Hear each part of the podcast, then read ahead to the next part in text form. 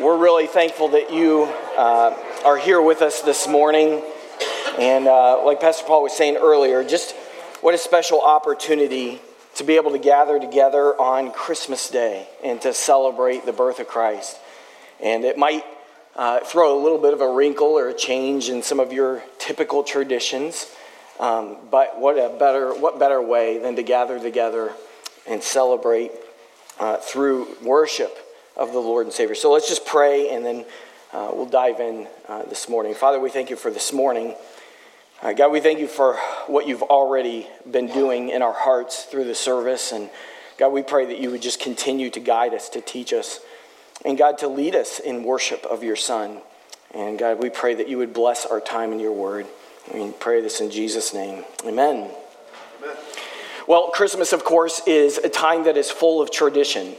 And so, you know, maybe uh, your traditions are ones that have been passed down from generation to generation. Uh, maybe there are some new things that you've started in your family, but this morning I want to sort of have us think about what do you do for Christmas? What are the things that you do for Christmas? You know, people have different methods and traditions as it relates to a variety of different things. Maybe it's, you know, what kind of tree you get and when you get it and when you put it up. Maybe it's uh, when you start listening to Christmas music. It shouldn't be before Thanksgiving, by the way. Um, maybe you have traditions about people that you get together with, friends and family members. Maybe parties, maybe a specific tradition about when you open gifts with each other. But there's all kinds of different traditions. Uh, maybe some of you build uh, gingerbread houses. Maybe some of you spend time making cookies uh, to be able to be passed out and shared. There's a lot of different things that we do for Christmas. Um, but, you know, really, when we stop and we think about what Christmas is all about, Christmas is deeper and more meaningful than just those things. And you probably believe that and share that, or else perhaps you wouldn't even be here this morning. Uh, but this morning, I want us to think about what it means to really do Christmas. And I, like many of you, are I'm deeply thankful for uh, the teaching in the series that we're going through in First John, and it's just been so good and so valuable. And uh, and I know that a lot of us have been just learning and growing in our walk with the Lord as we understand what it means to walk in fellowship. And so, as I was preparing this morning's message, I just was thinking about some of these things that God has been doing in my own heart through Pastor Paul's teaching through First John, and just reflecting on some of the different things about what it means to walk with Christ, to abide in Him, to have fellowship with Him, to love God and to love others, and to have the assurance of our salvation built not just in our faith, but also in our practice. And First John deals a lot with the intersection of faith and deed, faith and work, faith and practice. And it's not one or the other, but it's really both. And so we have uh, the doctrine of our faith, right? Pastor Paul talked about these two elements last week in First John that there's a doctrinal test and there's a practical test. And there's a doctrinal test that is the basis of our faith. It is what we believe. And then there is the practical test, and it is how we behave. It is how it works out in our lives, how we love one another, and how we express God's love in the world around us in our relationships to one another. And, and this is such a divine reconciliation of these two things, right? Of faith and practice. And, and so basically, what I want to do with you this morning is I want to walk through a lot of very familiar passages of the Christmas story. And I want to basically apply what we're learning in First John specifically to the story of Christmas. That it is an intersection of faith and doctrine with practice. And so we're going to look at what does it mean to practice Christmas. Because we do a lot of things for Christmas. But I think what's important is whether or not we are practicing Christmas. And so we're going to look at scripture, right? And we're going to see the doctrine of the Christmas story. This is what we believe about what took place and what it means historically and eternally and spiritually.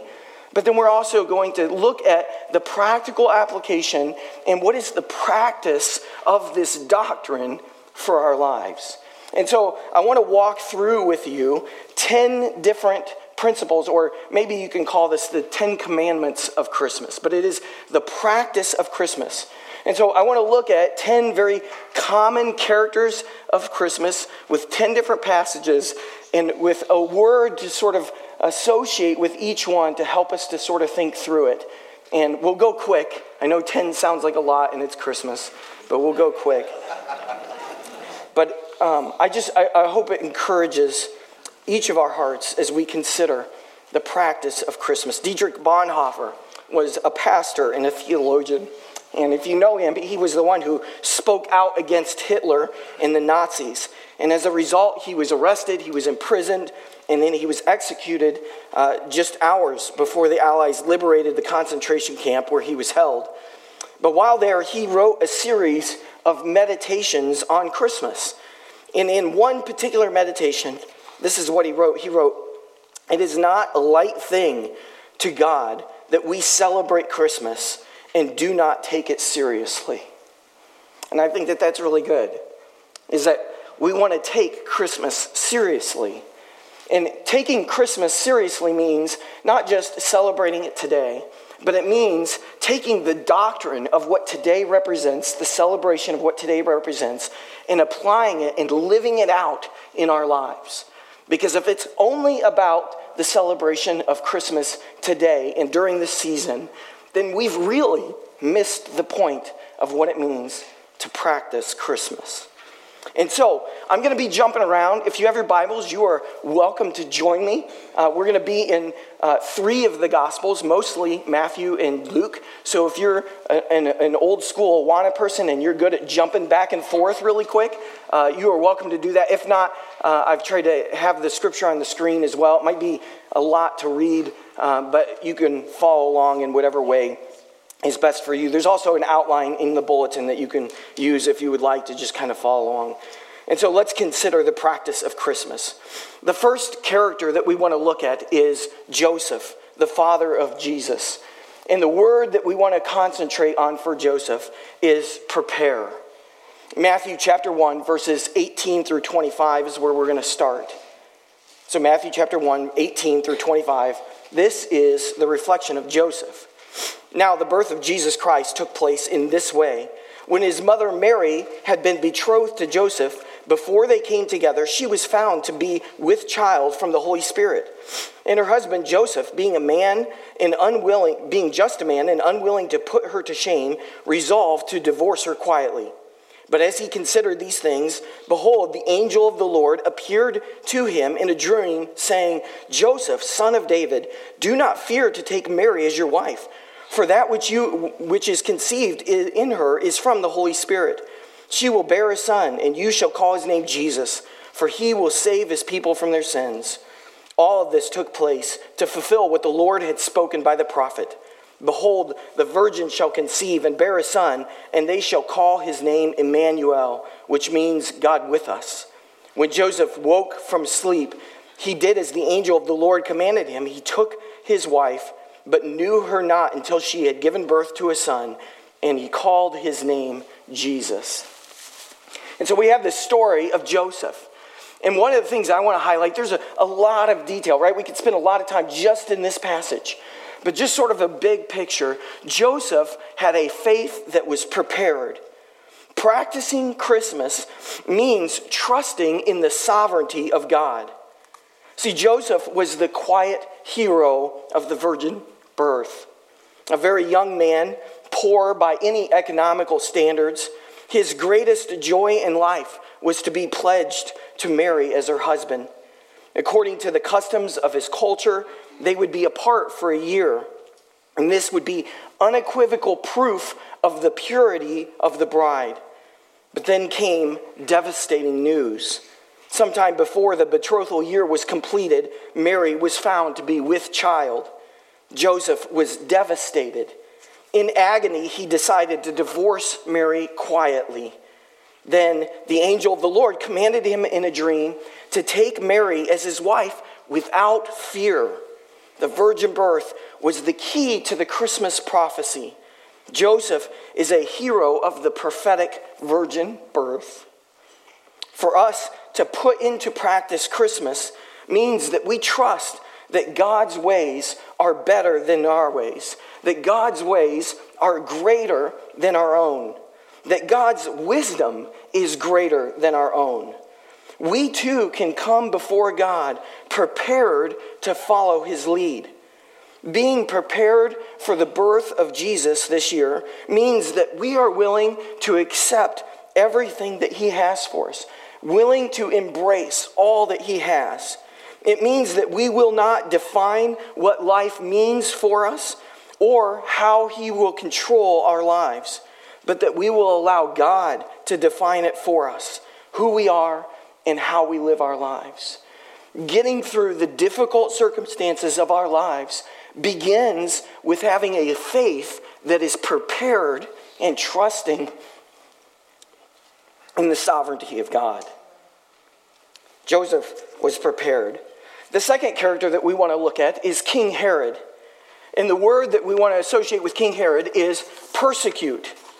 Of course, you probably know this story. This is Matthew chapter 2, verses 1 through 8. And then I'll jump down and also read verse 16.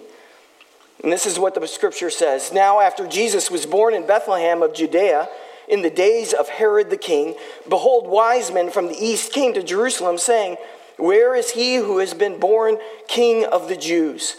For we saw his star when it rose and have come to worship him. When Herod the king heard this, he was troubled, and all Jerusalem with him. And assembling all of the chief priests and the scribes of the people, he inquired of them where the Christ was to be born. And they told him, In Bethlehem of Judea, for so it is written by the prophet. And you, O Bethlehem, in the land of Judah, are by no means least among the rulers of Judah. For from you shall come a ruler who will shepherd my people Israel. And then Herod summoned the wise men secretly and this ascertained from them what time the star would appear, had appeared. And he sent them to Bethlehem, saying, Go and search diligently for the child, and when you have found him, bring word to me that I too may come and worship him. And then jumping down to verse 16, then Herod, when he saw that he had been tricked by the wise men, became furious, and he sent and killed all the male children in Bethlehem and in all that region who were two years old or under, according to the time that he had ascertained from the wise men. King Herod had a different response to the birth of Christ. See, practicing Christmas also means putting aside our own desires. The response to the birth of Jesus, for some, was persecution. Jesus was not received well by all. Not everyone embraces the image of a humble and unassuming baby, swaddled in cloth and surrounded by animals. People see the birth of Christ as a threat, and they determine to eliminate it from their lives.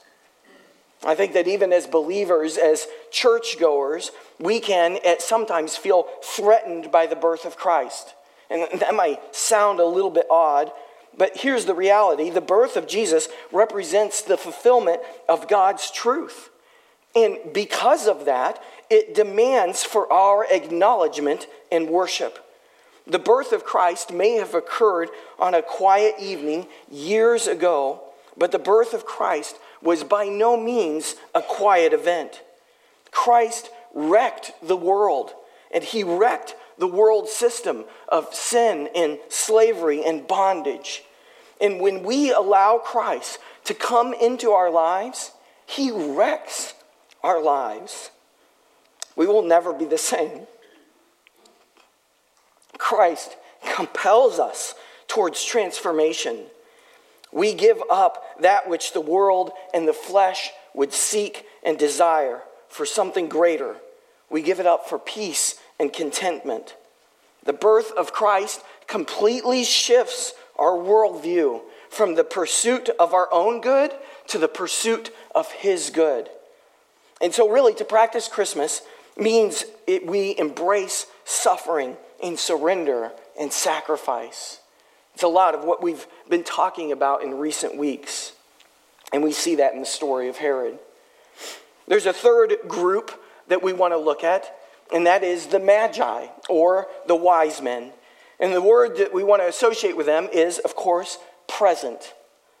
Matthew chapter 2, verses 9 through 11 says this After listening to the king, they went on their way. And behold, the star that they had seen when it rose went before them until, and, and until, sorry, until it came to rest over the place where the child was. And when they saw the star, they rejoiced exceedingly with great joy. And going into the house, they saw the child with the Mary, his mother, and they fell down and worshiped him. Then, opening their treasures, they offered him gifts gold and frankincense and myrrh. The Magi represent Christmas, and practicing Christmas means giving God our very best.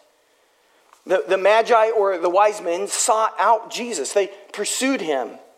And when they arrived, they found him and they fell down and they worshiped him. They offered him gifts. And our response to the birth of Christ should be to present our lives to Him. We present our minds, we present our hearts, we present our bodies, and we present our will. And many times around this time of year, and perhaps even already this morning, you hear people say, What did you get for Christmas? It isn't too often that somebody will ask, What did you give this year? Perhaps this is a greater question for us to consider. What gift will you present to Christ this year? In what area of your life will you allow your faith to submit to Christ? Maybe it's in your marriage, maybe it is in your job, maybe it's in a different relationship, maybe it is simply your time. Maybe this is the year that the greatest gift that you can present to Christ is your life. It is not all that Jesus, it's not at all that Jesus needs anything from us, but it is to say that Jesus desires that we give of ourselves for his glory. This is why God gives believers free will to choose because fellowship should come from a place of love and gratefulness, not out of obligation. There's a fourth character that we want to look at and that is Mary. And of course, you might be able to guess this one. The word to consider for Mary is ponder. Luke chapter 1, and so if you flip over from Matthew, you can read along with me here. Luke chapter 1, verses 26 all the way down through 38. Let's look at Mary. It says this In the sixth month, the angel Gabriel was sent from God to a city of Galilee named Nazareth, to a virgin betrothed to a man whose name was Joseph of the house of David. And the virgin's name was Mary. And he came to her and he said, Greetings, O favored one, the Lord is with you. But she was greatly troubled at the saying and tried to discern what sort of greeting this might be. And the angel said to her, Do not be afraid, Mary, for you have found favor with God. And behold, you will conceive in your womb and bear a son, and you shall call his name Jesus, and he will be great and will be called the Son of the Most High. And the Lord God will give to him the throne of his father David, and he will reign over the house of Jacob forever, and of his kingdom there will be no end. And Mary said to the angel, How will this be, since I am a virgin? And the angel said to her, The Holy Spirit will come upon you, and the power of the Most High will overshadow you. Therefore, the child to be born will be called Holy, the Son of God. And behold, your relative Elizabeth, in her old age, has also conceived a son, and this is the sixth month with her who was called barren, for nothing will be impossible with God. And Mary said, Behold, I am the servant of the Lord. Let it be to me according to your word. And the angel departed from her. There's another uh, familiar verse that kind of tags with this in chapter 2, verse 19. It says, But Mary treasured up all these things, pondering them in her heart. Practicing Christmas means taking time to meditate on his glory and promise. What will Mary do as the angel explains that the Holy Spirit will come on her and the baby Jesus will be conceived in her womb? Will her fear cause her to reject God's plan, or will her faith cause her to accept God's will? Will she be unwilling to face the rejection of many? Or will she courageously trust God as she embraces the unknown and the difficult future that lies ahead. Mary presses into her fear. She grabs hold of her faith and she quietly says, Yes, Lord. She evidences that her commitment to God is central to her life, for she describes herself as the Lord's bondslave. God asks each one of us the same question Will you trust your life to the Lord no matter what the cost? At this Christmas season, as a new year lies ahead, are you willing to say, Yes, Lord, no matter what other people may say or do? Are you willing to accept His plan, even if it includes hardship and sacrifice? Is Christ truly at the center of your life? What answer you give as God offers you an uncertain and challenging, potentially challenging future. God invites us, like Mary, to be part of his great plan. Fifth, we want to look at the angels. In the angels, we look at the idea of proclaiming. Luke chapter 2, verses 8 through 14 says this And in the same region, there were shepherds out in the field, keeping watch over their flock by night. And the angel of the Lord appeared to them, and the glory of the Lord shone around them, and they were filled with great fear. And the angel said to them, Fear not, for behold, I bring you good news of great joy that will be for all the people. For unto you is born this day in the city of David a Savior, who is Christ the Lord. And this will be a sign for you. You will find a baby wrapped in swaddling clothes and lying in a manger. And suddenly there was with the angel a multitude of heavenly hosts, praising God and saying, Glory to God in the highest, and on earth peace among those with whom he is pleased. Practicing Christmas means that we live as an example of God's grace and love. You know, the message of Christ's birth was not intended to be kept a secret. It was not intended to be kept quiet. The birth of Christ was announced and proclaimed by angels. I've always sort of wondered about the angels as they're instructed to go to the shepherds and announce the good news. And when the good news was proclaimed, they had no other response but to burst out into praise. To practice Christmas means that the magnitude of God's grace and the depth of God's love extended so pervasively that our natural response is to proclaim the good news.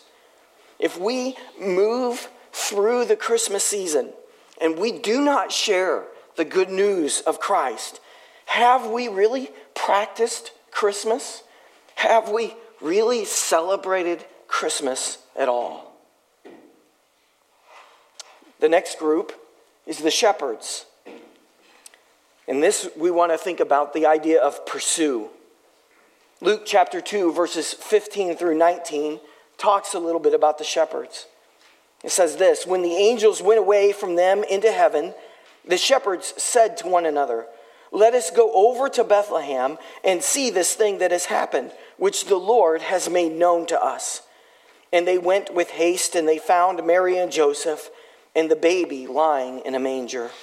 And when they saw it, they made known the saying that had been told them concerning this child. And all who heard it wondered at what the shepherds told them. But again, verse 19 Mary treasured up all these things, pondering them in her heart. What a great story that we have here of the shepherds. They pursued the Christ child. Practicing Christmas means that we follow Christ in celebration that we follow after Christ.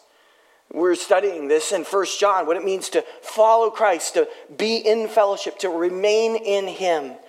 Do you desire that? Do you pursue that in your life? I love when the shepherds were told of the birth of Christ. They didn't decide to call a prayer meeting, they didn't decide to put together a committee of people to discuss what they should do. They didn't go back home and check with their families. They didn't wait for somebody to come and take over their watch of their flocks. Now, the Bible says that they went in haste to meet the baby Jesus. They listened to the message of God and they responded in faith. God calls us to follow him with the same immediacy. To practice Christmas means that we follow God, that we go where he leads us to go. What has God been prompting your heart to do? Or where has God been prompting you to go? Because when you move in faith and when you follow his direction, then you are practicing Christmas. You will always find yourself in a place of celebration and joy. The seventh character that we want to look at is a man named Simeon. Maybe a little less familiar, but no doubt somewhat familiar. And the word that we want to associate with Simeon is praise. Luke chapter 2, verses 25 through 32 share the story of Simeon here. It says, Now there was a man in Jerusalem whose name was Simeon, and this man was righteous and devout, waiting for the consolation of Israel, and the Holy Spirit was upon him. That's significant. I wish I could spend a lot more time on that, but he already had the Holy Spirit upon him. And it says, and when he when it, and it had been revealed to him by the Holy Spirit that he would not see death before he had seen the Lord's Christ. And he came in the Spirit into the temple, and when the parents brought in the child Jesus to do for him according to the custom of the law, he took him up in his arms and blessed God and said, Lord, now you are letting your servant depart in peace according to your word. For my eyes have seen your salvation that you have prepared in the presence of all peoples a light for the revelation to the Gentiles and for glory to your people, Israel. Practicing Christmas means that you and I acknowledge what Christ means for us right now. That we acknowledge who Jesus is in our lives right now. Practicing Christmas means that we put ourselves in a place of praise for many of us, Christmas can put us in a place of stress or anxiety or debt or even a place of hurt because of grief and brokenness. But when we focus on what it really means that grace came down from heaven in the form of a baby, then we begin to understand that Jesus is the Son of God in whom you and I can find our hope for salvation the hope of our hearts, and that we can be filled with joy and peace. Because Jesus is our wonderful counselor, our Prince of Peace, our everlasting Father. He is Emmanuel, God with us. He is Savior of the world. And so we praise the name of Jesus. The next character that we want to look at is Anna. And the word that we want to associate with Anna is prophecy. Luke chapter 2, verses 36 through 38 say this And there was a prophetess, Anna, the daughter of Phanuel of the tribe of Asher. She was advanced in years, having lived with her husband seven years from when she was a virgin, and then as a widow until she was 84. She did not depart from the temple, worshiping with fasting and prayer night and day. And coming up at that very hour, she began to give thanks to God and to speak of him to all who were waiting for the redemption of Jerusalem. There's a small snippet in here about Anna, but what a wonderful excerpt to read. Because what Christ means is not just for now, but practicing Christmas means that we acknowledge what Christ means for us in the future. And this is great. This is what the Advent reading was about. This is what Brad shared with us for communion. This is what Christmas is about is that it's not just about a baby that was born years ago, but it's about a savior that was born for us now so that we can live in the eternal presence of his glory now but not just now, but, but forever, so that we have a hope for our future, for all of time that there is no doubt that we can have an assurance, that we can have absolute certainty in our walk with Christ to know that He, that he is ours. Anna saw Christ as the fulfillment of the promised Messiah. And when Jesus was presented in the temple, she knew that he was the one that the people had been waiting for. It was the fulfillment of past prophecy and a final peace that settles our future. The writer of Hebrews tells us that the Old Testament sacrificial system was replaced by Christ's offering of himself once for all. Sacrifices are no longer necessary. Praise the Lord, right? It'd be a stinky, smelly, messy service every week if we were still doing sacrifices. but a better system has taken their place because Christ died and he paid our debt in full. God's will was fulfilled and accomplished by the Lord Jesus Christ when he took on human form and he completely obeyed the will of God, the Lord's good pleasure to finally die on the cross and ultimately be resurrected from the grave. See, Christmas is not about what we do, it's not about rituals or traditions, all of which are good. But it is not about flocking to statues or attending services. It is understanding that God is not satisfied with rituals or religious exercises like sacrifices and the meal offerings, but that what God actually desires from you and I is a life that is completely devoted to obey and serve Him. God isn't looking for more rituals. He isn't looking for greater attendance. He is looking for an available and submissive heart. That is the practice of Christmas. Well, ninth, we have maybe a little bit of a unique character, if you will, of the Christmas story, and that is God the Father. Of course, He is involved and present in the life of his son. And the word that we associate here is pleased. God the Father is pleased. We see this represented in Matthew chapter 3, verses 13 through 17. So this isn't at the birth of Christ. This is a little bit later, before the beginning of his ministry, but it is an accurate depiction and reflection of God's view of Christ coming to earth and fulfilling the ministry and the work and ultimately the death and resurrection that was given to him, tasked by the task given to him by the Father. So Matthew chapter 3, 13 through 17 says, Then Jesus came from Galilee to the Jordan to John to be baptized by him. John would have prevented him, saying, I need to be baptized by you, and do you come to me? But Jesus answered him, let it be so now, for thus it is fitting for us to fulfill all righteousness. Then he consented. And when Jesus was baptized, immediately he went up from the water, and behold, the heavens were opened to him, and he saw the Spirit of God descending like a dove and coming down to rest on him.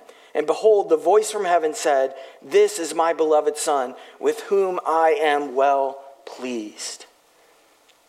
Practicing Christmas means that we find pleasure and contentment in the Son. You know, when you think about the first Christmas, all eyes were on Augustus, the cynical Caesar who demanded a census so as to determine the measurement to increase taxes even further. But without realizing it, the mighty Augustus was only an errand boy for the commencement of the fullness of time. He was a pawn in the hand of God, a mere piece of lint on the pages of prophecy.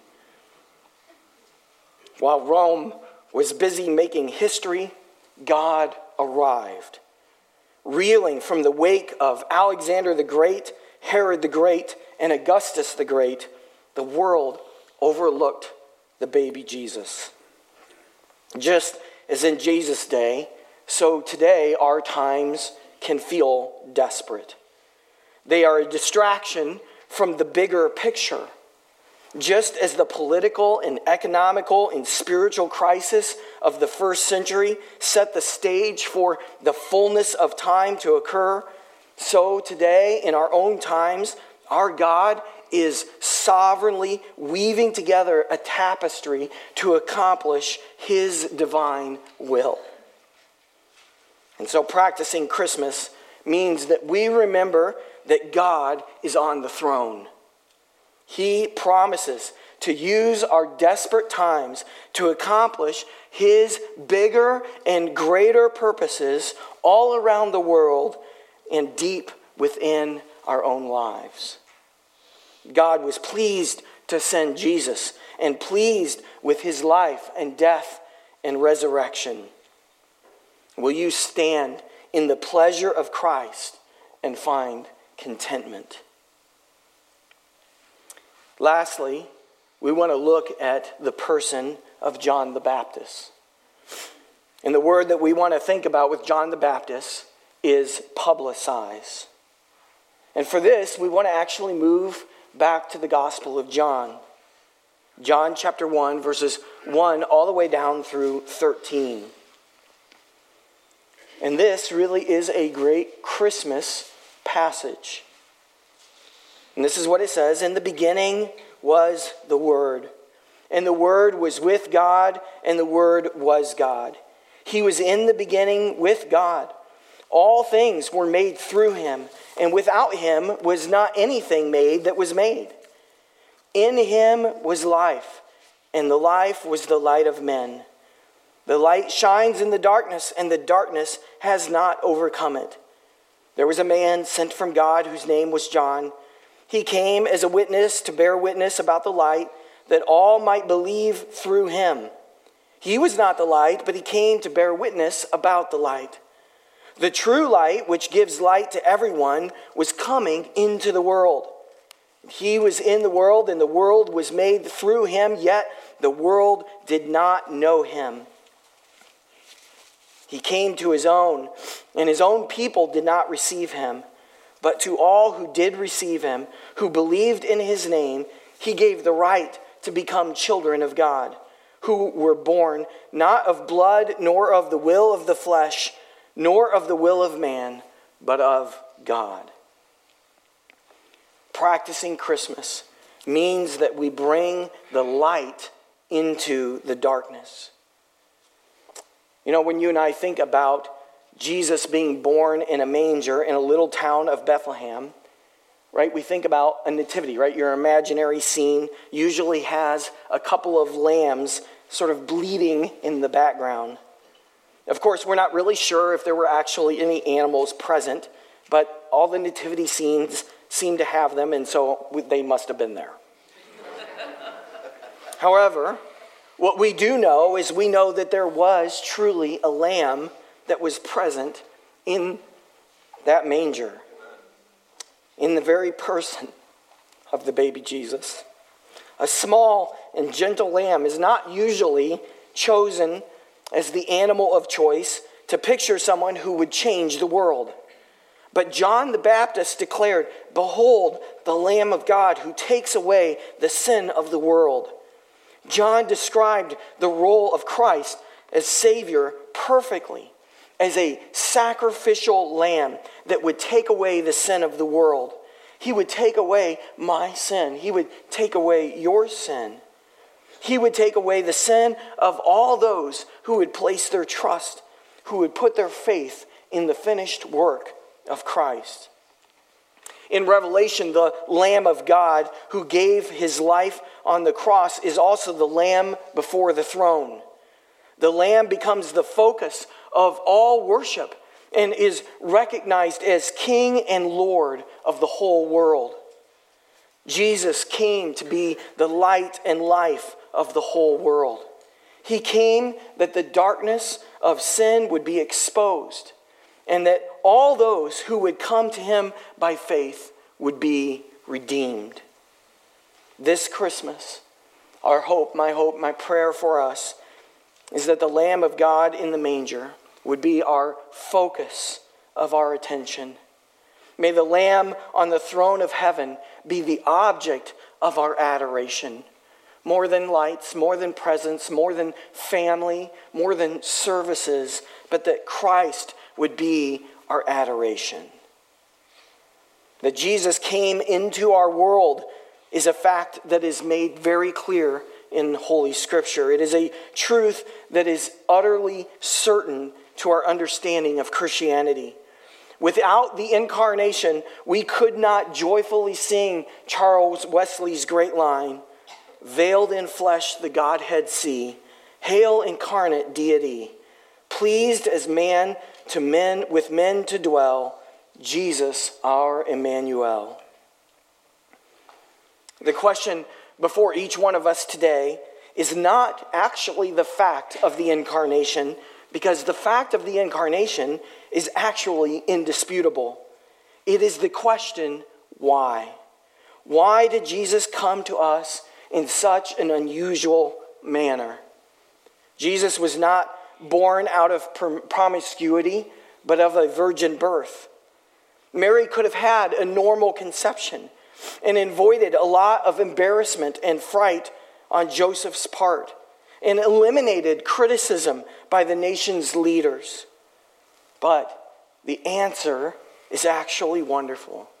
Jesus came to us in a way that no one else has ever come so that he could help us understand how special and unique he actually was. That he is unlike every child that we have ever held in our arms. He is God incarnate. God's gift to you and I to accomplish what no other child could ever do. There was a, a wealthy businessman who was well known for being ruthless and unethical.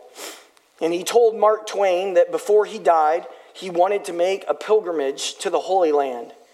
He said that when he got there, he wanted to climb to the top of Mount Sinai, where Moses had received the Ten Commandments and there read the Ten Commandments aloud at the top. I have a better idea, replied Twain in his, you know, typical wit. He said, You could stay in Boston and just keep them. I believe that Jesus would have preferred that he stay in Boston and keep the commandments as well. But we always prefer some great religious experience to the routine of obedience. We would like some mountaintop emotion rather than actually showing the evidence of a changed life. This Christmas, will you come and adore Him? Will you do Christmas or will you practice Christmas? You can do Christmas just like you've done every single year, and you can continue to do it year after year. And it will come and go, and you'll be left with a certain amount of satisfaction, with full stomachs, with the mess of de-decorating. You'll be left with large bills, and that's what you'll have.